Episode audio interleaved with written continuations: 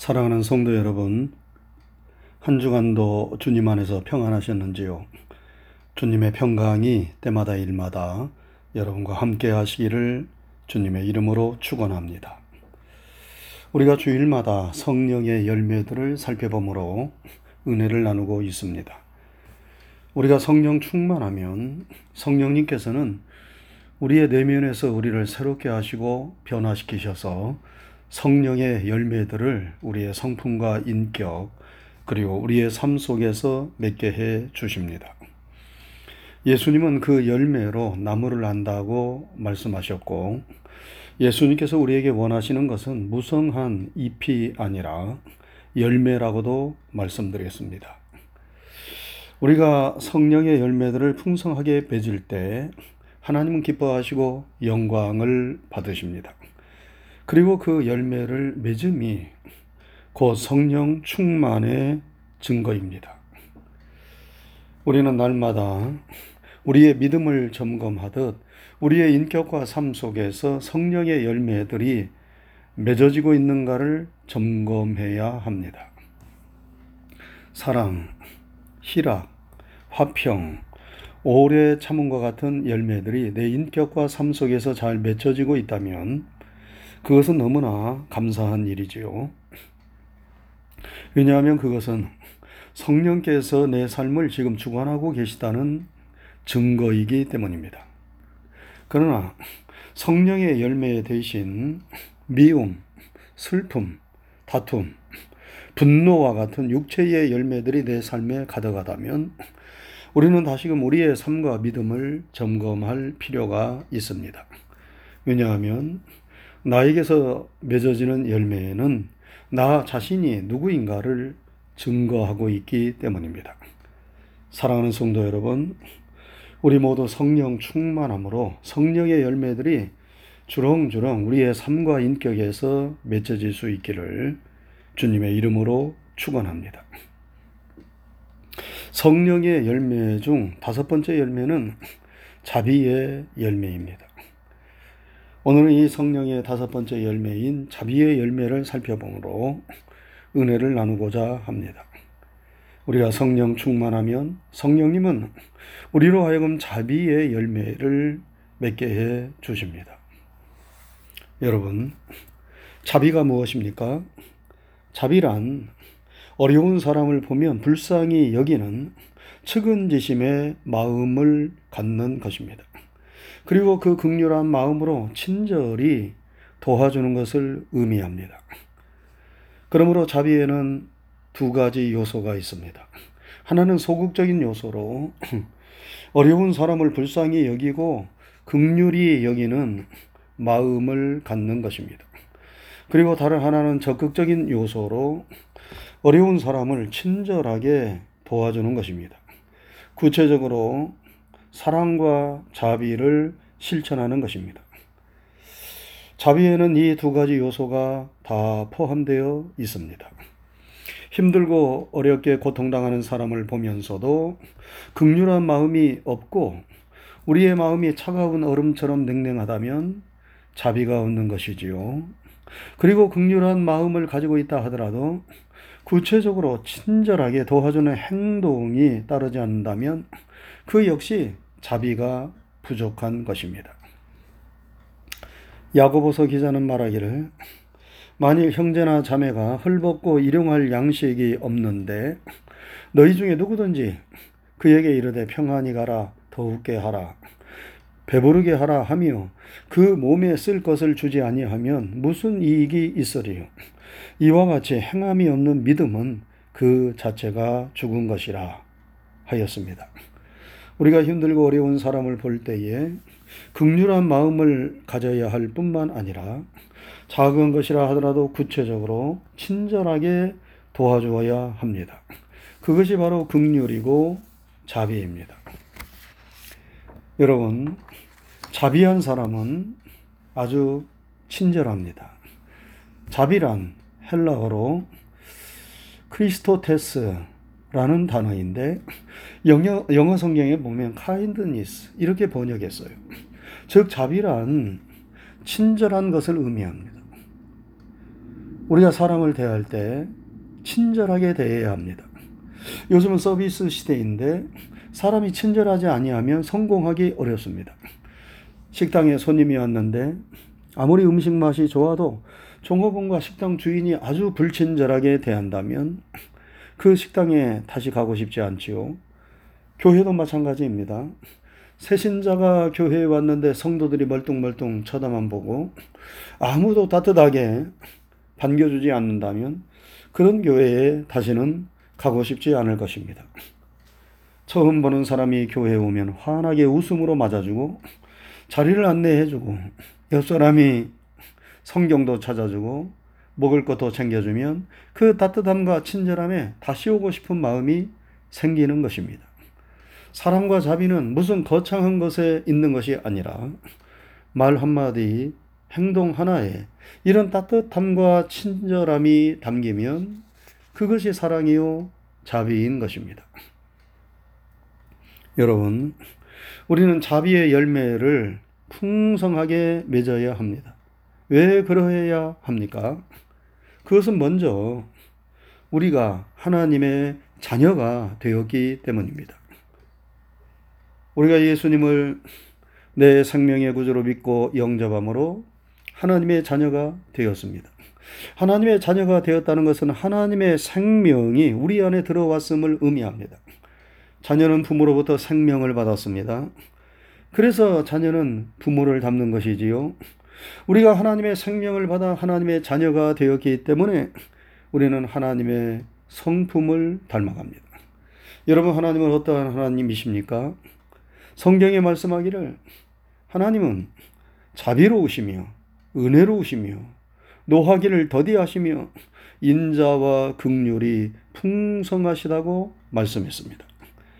에레미야 예가 3장 22절에 보면 여호와의 자비와 극률이 무궁하심으로 우리가 진멸되지 아니함이니이다. 이것이 아침마다 새로우니 주의 성실이 크도소이다. 라고 말씀했습니다. 여러분, 우리의 생명의 아버지가 되시는 하나님의 마음, 하나님의 성품은 자비와 극률로 풍성하십니다. 하나님은 지금도 여러분과 저에게 무한한 자비와 극률로 함께 하십니다. 그러다만 하나님의 생명을 받아 하나님의 자녀가 된 우리들도 자비와 극률의 마음을 갖는 것이 당연하지 않겠어요? 우리가 하나님의 자녀가 되었음에도 불구하고 우리에게서 전혀 극률과 자비의 마음이 없다면 과연 하나님께서 우리의 생명의 아버지이신가? 그리고 우리가 하나님 아버지의 자녀인가? 생각해 볼 필요가 있습니다. 또한 우리가 자비의 열매를 풍성하게 맺어야만 하는 이유는 하나님의 무궁하신 자비로 우리가 구원을 받고 지금도 살고 있기 때문입니다. 여러분, 하나님께서 여러분과 저에게 극렬과 자비를 베풀지 않으셨다면 우리가 어찌 예수님을 믿어 구원을 받을 수 있었겠습니까? 하나님이 여러분과 저를 우리의 행한대로 보응하셨다면 우리는 벌써 지옥의 아랫목에 떨어져 활활 타는 불구더기 속에서 영원한 저주와 형벌을 받고 있었을 것입니다. 그런데 하나님은 무궁한 극률과 자비로 노하기를 더디하시며 우리의 연약함을 아시고 우리의 허물과 죄악들을 그리스도의 보혈로 다 씻어주시고 용서해 주셨습니다. 그리고 하나님의 자녀로 삼으셔서 영원한 생명과 구원을 주셨습니다. 그리고 지금도 여전히 하나님의 극렬과 자비로 우리가 이 세상을 살아가고 있습니다. 저는 아침마다 이 사실이 너무나 감사해서 새벽 예배에 나올 때마다 하나님 감사합니다. 하나님 감사합니다. 하는 감사의 고백을 합니다. 우리는 항상 하나님의 극렬과 자비를 구해야 합니다. 신약성경 유다서에 보면 이렇게 말씀하지요. 사랑하는 자들아, 너희는 너희의 지극히 거룩한 믿음 위에 자신을 세우며 성령으로 기도하며 하나님의 사랑 안에서 자신을 지키며 영생에 이르도록 우리 주 예수 그리스도의 긍휼을 기다리라. 영생에 이르도록 우리 주 예수 그리스도의 긍휼을 기다리라 말씀했습니다. 예수님의 긍휼이 없으면 우리는 영생에 이를 수 없습니다. 그래서 우리가 세상 끝날까지 구해야 하는 것은 하나님의 사랑, 예수님의 긍휼입니다. 기도할 때마다 우리는 주님께 주여 긍휼을 베풀어 주세요. 긍휼을 베풀어 주세요. 라고 기도하고 또 기도해야 합니다. 그래야 우리가 이 험한 세상에서 평안을 누리며 힘차게 살아갈 수 있습니다. 우리에게 그렇게 하나님의 자비와 긍휼이 필요하다면 우리도 세상을 살면서 조금이라도 자비와 긍휼을 베푸는 자가 되어야 하지 않겠습니까? 마지막으로 우리가 자비의 열매를 맺어야만 하는 이유는 긍휼을 베푸는 자에게 하나님은 거기에 합당한 보상을 하시기 때문입니다. 예수님께서 말씀하셨습니다. 긍휼히 여기는 자는 복이 있나니 저희가 극률이 여김을 받을 것이며 잠언서에도 이런 말씀이 있죠. 흩어 구제하여도 더욱 부하게 되는 일이 있나니 과도히 아껴도 가난하게 될 뿐이니라. 남을 구제하기 좋아하는 자는 풍조가 여질 것이요 남을 윤택하게 하는 자는 윤택하여 지리라. 여러분 우리가 선한 일을 하면 다른 사람에게 큰 기쁨과 행복을 주는 일이지만 그 기쁨과 행복이 먼저 나에게도 주어집니다. 그래서 사람들이 은밀한 선행과 봉사를 하면서 삶의 의미를 느끼고 기쁨을 누린다고 말하는 것 아니겠습니까? 언젠가 책을 읽다가 나무와 새라는 우화적인 이야기를 읽었습니다. 동산에 두 그루의 나무가 있었어요. 어느 날 새 한 마리가 날아와 그 중 한 나무에 둥지를 틀려고 하였습니다. 그러자 그 나무가 벌컥 화를 내면서 그 더러운 진흙과 지푸라기로 내 몸을 더럽게 하지 말라 하면서 새를 내쫓았어요. 할 수 없이 새는 그 곁에 나란히 서 있는 다른 나무에게로 가서 슬픈 목소리로 물어보지요. 나무님, 나무님, 저는 빨리 둥지를 틀어야 귀여운 알을 낳을 수 있는데 어떻게 하지요? 그러자 그 나무는 새를 불쌍히 여기면서 빨리 내 가지에다 둥지를 틀고 알을 낳으라. 허락을 해 주었습니다. 새는 기뻐하며 안심하고 그 나무에 둥지를 틀었어요. 그 광경을 옆에서 지켜보던 첫 번째 나무는 비웃으며 혀를 찹니다. 쩌쩌. 저런 멍청한 나무 같으니 저 제 나무까지 더러워지고 지저분해지는 것이 뭐가 좋아서 저렇게 선심을 쓰나? 그런데 얼마 후 사람들이 커다란 톱을 들고 동산에 올라오더니 두 나무를 번갈아 보면서 떠들기 시작합니다. 두 나무의 크기가 비슷한데 둘 중 어느 것을 잘라다 쓸까? 이봐. 이쪽 나무에는 새 둥지가 있어. 그러니 저쪽 나무를 잘라다 쓰는 게 좋겠군. 사람들은 새 둥지가 없는 나무 밑둥에 달려들어 톱으로 쓱싹쓱싹 그 나무를 자르기 시작했다는 것이지요. 사랑하는 성도 여러분, 우리가 자비와 긍휼을 베풀면 그것은 거저 사라지는 것이 아닙니다. 하나님은 때가 되면 그 선행에 대하여 반드시 은혜를 베푸십니다. 당대가 아니면 후손이라도 복을 받습니다. 우리가 무슨 세상적인 복을 받기 위해서 선행을 하고 긍휼을 베푸는 것이 아니지요. 그래도 하나님은 그 선행과 긍휼을 베푼 것을 기억하시고 때가 되면 하나님의 은혜와 축복을 그 사람에게 그 후손에게 베푸신다는 것을 우리는 잊지 말고 기억할 필요가 있습니다. 사랑하는 성도 여러분, 성령의 다섯 번째 열매는 자비의 열매입니다. 우리 모두 성령 충만함으로 하나님의 마음, 예수님의 마음을 품어 모든 사람들을 극률과 자비로 대할 수 있기를 바랍니다. 나와 가장 가까운 사람을 먼저 극률과 자비로 대하시기를 바랍니다. 남편은 아내를 극률히 여기고 아내는 남편을 극률히 여기시기 바랍니다. 부모는 자녀를 극률히 여기고 자녀는 부모님을 극률히 여기시기 바랍니다. 그리고 감사하시기 바랍니다. 여러분 살아서 내 사랑하는 사람들이 내 곁에 있다라고 하는 것이 얼마나 감사한 일입니까?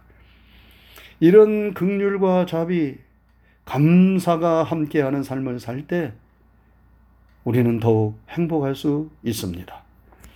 하나님의 넘치는 은총과 상급이 극률과 자비의 열매를 풍성하게 맺는 성도들에게 함께 하실 줄로 믿습니다. 기도하겠습니다. 걸어가신 하나님 아버지 감사합니다. 한 주간의 삶도 주님의 크신 은총과 사랑으로 함께하여 주시고 인도해 주신 것을 생각할 때에 감사를 드립니다. 오늘 걸어가고 복된 주님의 날에 다시 한번 우리가 머리를 조아리고 주님 앞에서 감사와 찬양의 예배를 드리며 영광을 돌리게 하시오니 감사를 드립니다. 하나님 오늘 거룩한 주님의 날에 복된 말씀을 은혜의 선물로 허락해 주신 것도 감사를 드립니다. 우리가 성령 충만할 때 성령의 아름다운 열매들이 우리의 삶 속에서 우리의 인격과 성품에서 맺혀지는 줄로 믿습니다. 육신의 열매가 아닌 성령의 열매를 주렁주렁 풍성하게 맺는 하나님의 자녀들이 되게 해 주시옵소서. 성령 충만하면 오늘 말씀에 극률과 자비의 열매를 맺는다고 하였사오니 참으로 이러한 하나님의 극률, 하나님의 자비가 먼저 우리의 심령에 충만할 수 있도록 도와주셔서 그 하나님이 주시는 힘으로 능력으로 우리도 이 세상을 살아가면서 우리가 만나는 사람들과의 관계에서 극률의 열매, 자비의 열매를 맺으면서 서로 서로를 사랑할 수 있도록 인도해 주시옵소서. 한 주간에 되어지는 모든 삶을 믿음으로 주님께 맡기오며 예수님 귀하신 이름 받들어 감사하고 기도드리옵나이다. 아멘.